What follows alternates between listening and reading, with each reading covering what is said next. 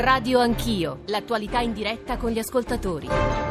9.41, tornate con Radio Anch'io, in studio ci sono Alessandro Forlani e Giorgio Zanchini, stiamo cercando di incrociare la cronaca, avete sentito Nicola Amadori da Via Caetani, le testimonianze di voi ascoltatori, le testimonianze dei protagonisti dell'epoca. E una abbozzatissima riflessione perché il tema è troppo vasto per essere poi trattato in uno spazio così breve, però vi dicevo, eh, ci hanno scritto in tanti, ci hanno scritto anche colleghi che all'epoca ricordano benissimo quello che stavano facendo e dove si trovavano, fra questi Carlo Ciavoni, collega di Repubblica. Carlo, buongiorno, benvenuto. Buongiorno, ciao. Ciao Carlo. Ciao Alessandro. Raccontaci Carlo. Eh, dunque no, quella mattina, vabbè, era il, il giorno al, al, culmine dei 55 giorni che praticamente altri colleghi abbiamo trascorso praticamente quasi esclusivamente nella sala stampa della questura, insomma cioè, avevamo bivaccato eh, e la, quella mattina stavo salendo il mio solito giro quando ancora era possibile farlo, perché oggi mi dicono i colleghi non è più possibile eh, salivo al primo piano lì alla Digos per fare il mio solito giro per vedere che, che aria tirava, insomma la situazione era tesissima perché certo. si sapeva che prima o poi la, la, la, situazione sarebbe precipitata. Insomma, salivo e mentre salivo le scale eh, scendeva a, a, rotta di collo un funzionario che normalmente seguiva da destra, che era, adesso non ricordo il nome, ma insomma una persona che aveva degli occhiali sempre eh, distin- si distingueva perché c'era degli occhiali a goccia stranissimi, insomma. E, e scendeva le scale a, a rotta di scusa, ma dove stai andando? La, la, la, lascia perdere, sono sceso giù, sembrava per cadere addirittura. Io lo inseguo per un tratto di, di, di strada e mi fa vado a via Caetano, vado a via Caetano. E ti ricordi che ore erano? Che ore era di preciso? No, per la verità no, però era una tarda mattinata, diciamo. sì. non era presto, io ero lì dalla mattina molto presto, ma insomma era già un bel po' che ero arrivato in questura. E, mm, no, l'orario proprio eh. preciso non direi una sciocchezza. Quindi insomma resta un mistero questo dell'orario, io chiederei ai nostri ma, ospiti... Dai, sì. Aless- però Alessandro non credo che sia fondamentale, cioè, nel senso che eh, la, la, quello che sapevano alla Digos non è detto che sia stato il momento esatto in cui certo. il corpo è stato sì. ritrovato. No, però siccome per sai, cui... nella sentenza eh, sul processo Moro c'è scritto che la telefonata di Morucci è delle 12.13 questa è una cosa che è proprio ne, dire, nella nostra giustizia, ah. no? E, e, invece qui eh, dobbiamo andare più indietro, quindi insomma è un mistero, eh, come dire, non da poco, magari è una svista, però è una cosa non da poco. Io sentirei Castronuovo e Signorile per su chiudere, questo sì. per chiudere questo, questo, paragrafo, perché poi c'è anche, c'è anche, un altro problema a Castronuovo che è quello eh, appunto dell'omicidio, no? A che ora avviene l'omicidio? Le BR dicono alle sei e mezzo. Casanova. È una cosa ancora più grande nel senso che eh, ci sono ancora tantissime diciamo, voci contrastanti, però io sempre per gli orari volevo mh, sottolineare una cosa molto importante, perché se si vanno a prendere tutte le testimonianze, io lo feci all'epoca eh, di tutti quanti i testimoni, tutte sono concordi nel dire che to- fino a, circa le 13.30 non ci fu assolutamente nessun tipo di traffico in via Chetani, t- tanto che una signora spostò addirittura le 500 poco prima insomma, sì. che fosse poi tutto transennato. E la cosa dire, eh, incredibile è che altre dire, testimonianze di eh, un fotografo, non ricordo il nome, l'attrice mh, mm, degli esposti, Piera degli esposti, eh, sì. sì, degli esposti, poi il colonnello Cornacchia e comunque anche il commissario Cioppa che io ho sentito in un'intervista del, del 2012 mi sembra, raccontano una versione tra virgolette di essere andati lì con la strada libera, quindi coincidono tutte, quindi il problema certo. non è semplicemente l'orario de, de, della notizia, che infatti bisognerebbe capire se è antecedente al telefono delle Brigate Rosse come hanno fatto a saperlo, vabbè, chiusa certo, parentesi. Certo. Il, no, il problema più importante è che viene proprio, infatti l'inchiesta che feci con Paolo Cucchiarelli dell'ANSA nel 2013 si chiamava rapimento di cadavere proprio perché non soltanto fu in qualche modo, come dire, eh, capisco che ci potessero essere da parte della politica delle acquisizioni informative da avere, diciamo, delle, certo. di capire una cosa, ma fu proprio occultato il cadavere certo. e questa è la cosa eh, più... Ah come dire, più incredibile, non tanto il fatto che gli orari non coincidono, quanto che ci fu questo tempo in cui il cadavere rimase lì, ovviamente immagino sotto sorveglianza, perché tutte le altre testimonianze concordano nel dire che fino a una certa ora non que- Quello che ci ha appena detto Mario Casomo mi sembra di particolare significato e importanza. Alessandro, un secondo solo, poi torniamo da signorile, poi abbiamo raggiunto eh, anche Marco Benadusi e c'è una testimonianza eh, che vorremmo farvi ascoltare, le voci di Luca e Maria Fida eh, Moro, che riteniamo altrettanto importanti, però però eh, un ascoltatore sta da molto tempo attendendo di raccontare il suo ricordo, che era un ricordo di fabbrica, Pierluigi, o sbaglio, Torino. Buongiorno. Buongiorno, Buongiorno. Pierluigi. Buongiorno, io eh, sì, in quegli anni ero un, un, un operaio ventenne, sì. eh, ero uno studente lavoratore e, e vivevo tutti i vari movimenti studenteschi, i movimenti operai, ero proprio dentro la realtà di quegli anni, perché noi ragazzi in quegli anni per volere per forza siamo stati immersi in questa realtà di quegli anni che sono stati molto duri. Comunque la, la testimonianza che volevo portare, ma per completezza di, di, di informazione, non per creare polemiche o altro, era che lo smarrimento che io ho provato quando è arrivata la notizia in fabbrica è, è stato dichiarato uno sciopero e, e, noi ragazzi, soprattutto i più giovani, subito abbiamo aderito però ci siamo trovati di fronte a un muro da parte dei sindacalisti e dei militanti del PC eh. che venivano e ci dicevano non partecipate allo sciopero, non, non, non andate via, state qua, eh, con delle motivazioni che, che, io non comprendevo, ho poi compreso negli anni dopo. Questo era perché questo amaro che ci ha lasciato a noi ragazzi dell'epoca, ce lo siamo poi portati dietro dopo, perché questa, queste fratture creano soprattutto un grosso disorientamento. Diciamo c'era l'idea che tutto dovesse rimanere normale, insomma che la vita dovesse andare avanti. Eh, business as usual, come avrebbero detto in Inghilterra. Eh, Alessandro, Sentiamo ci sono molte soltanto, voci, ci stanno aspettando sì. dieci minuti in allora, dobbiamo no, certamente. No, siccome avevamo eh. annunciato, insomma, molto rapidamente con Marco Benadusi, che saluto, giornalista, ricercatore, anche lui ha scritto molto sugli anni di piombo e ancora con Claudio Signorile. Allora c'è il mistero appunto della, diciamo, dell'omicidio, nel senso che le BR dicono che è stato ucciso alle sei e mezzo mentre era sdraiato nell'auto. Eh, le perizie ce n'è una eh, che dice che è stato ucciso invece tra le 9 e le 10, eh, ora ce n'è un'altra che è stata fatta indipendente nel 2015 che dice che è stato ucciso alle 4 di mattina.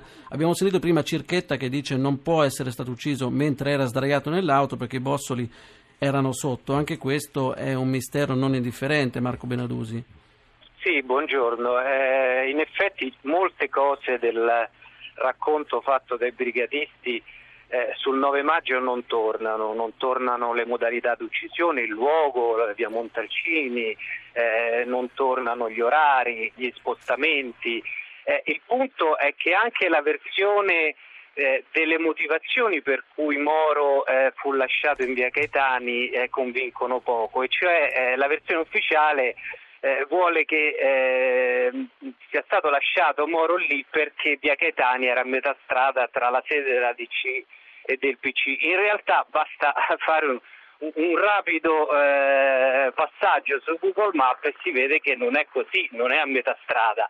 E, e, e anche la motivazione, cioè che eh, lasciando a metà strada si colpiva la solidarietà nazionale, cioè l'alleanza di CPC in realtà eh, non, è, non, è, del tutto corretta perché quel governo eh, di CPC rimase in piedi ancora per un anno e passa, un anno e mezzo e anzi via Caetani in un qualche modo lo rafforzò. Lo rafforzò certo. E quindi non torna, c'è qualcosa, non torna, ci sono altre ipotesi eh, che, che, ovviamente sono state fatte, una in particolare è quella diciamo eh, abbastanza eh, ovvia, cioè che le BR avessero lì eh, quei pressi un loro covo, un loro appoggio. Moretti disse: Ah, ma Morucci ha lì, lì ha una sua base. Morucci disse: Non è vero, però fu ritrovato un appunto in via Gradoli che eh, rimandava a Palazzo Orsini, che sta che sta lì vicino, c'erano dei fiaccheggiatori a via Sant'Elena e il magistrato D'Urso ucciso nel, un paio d'anni dopo Moro fu rilasciato al portico d'Ottavia, quindi lì proprio lì vicino facendo pensare a una base.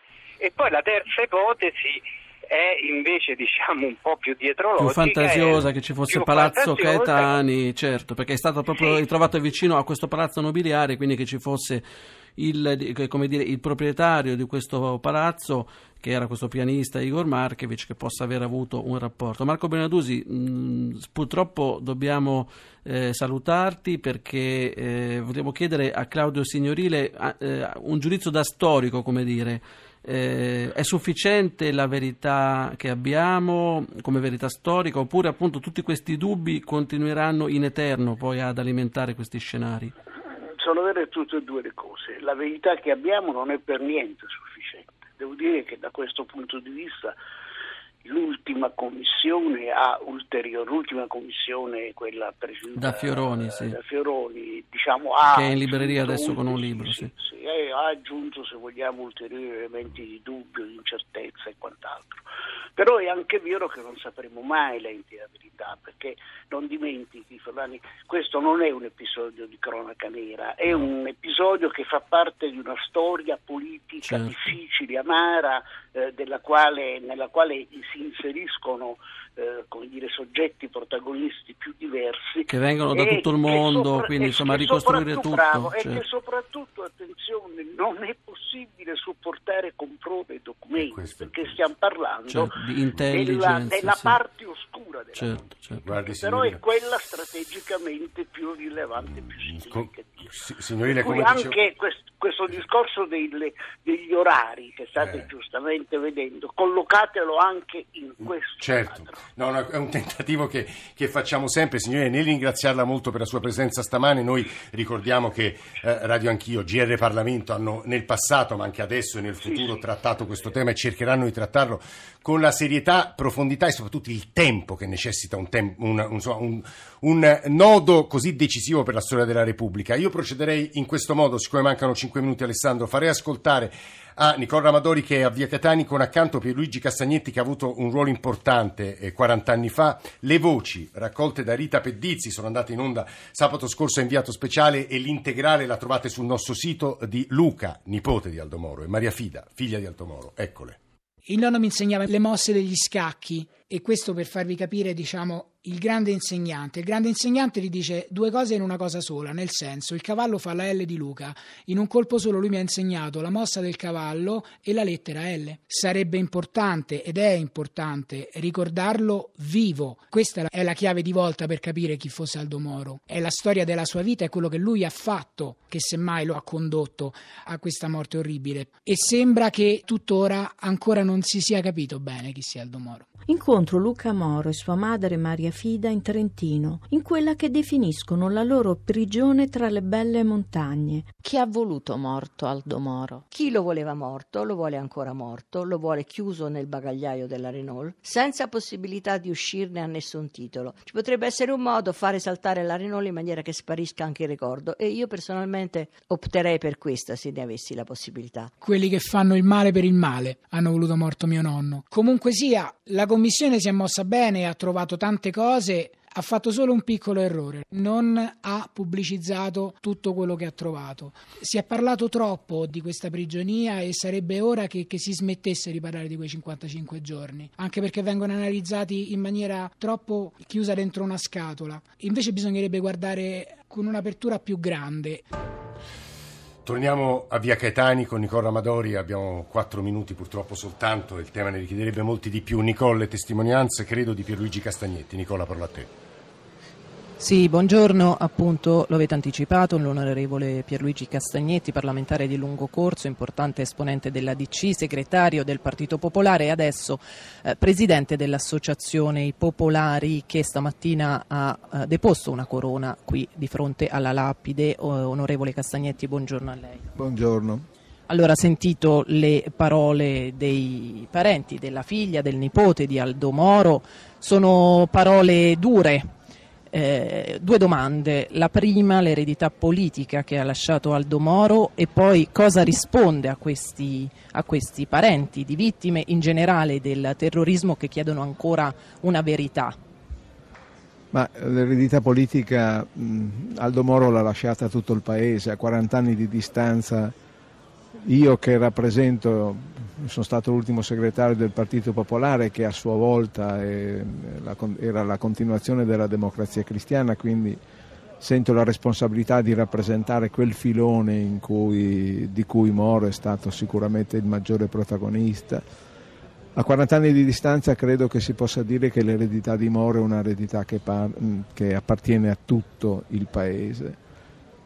Eh, gli insegnamenti sono infiniti perché Moro è stato una personalità singolare, unica, sicuramente l'uomo politico più importante dopo De Gasperi nella vita della Repubblica. L'uomo del dialogo, oggi parola molto importante che risuona spesso. Sì, l'uomo del dialogo, ma anche l'uomo di, di architetture politiche ardite. Ha pensato e guidato i due snodi di trasformazione della vita della Repubblica, il passaggio dal centrismo al centro-sinistra, l'ha fatto lui, e il passaggio dal centro-sinistra all'apertura alla solidarietà nazionale, quindi all'apertura al Partito Comunista, pure l'ha fatto lui. Bastano questi due passaggi per dire la, la, la, la straordinaria personalità, perché Moro non, non era solo un intellettuale, che tutti lo riconoscono, ma aveva una capacità di trasformare, realizzare e costruire i disegni politici, non solo di pensarli, di costruire i disegni politici. Se lei mi chiede qual è l'eredità, l'eredità beh, c'è un bel pensiero che lui scrisse ancora quando era giovane, molto giovane. Al di là della politica c'è un universo infinito, il valore della vita. Abbiamo vissuto anni in cui la politica per qual- alcune forze politiche era il tutto, siamo passati oggi a una stagione in cui sembra che sia il niente, no? la politica è importante, però al di là della politica ci sono cose ancora più importanti, questo è l'insegnamento di fondo. Ecco, è quello che dicono un po' anche i parenti per tornare loro, al loro dolore. Ieri il nipote di Moro ha detto si brucino le inutili corone di fiori degli ultimi 40 anni e si abbia il coraggio di ammettere per iscritto di chi sia vittima Aldo Moro se non è vittima del terrorismo.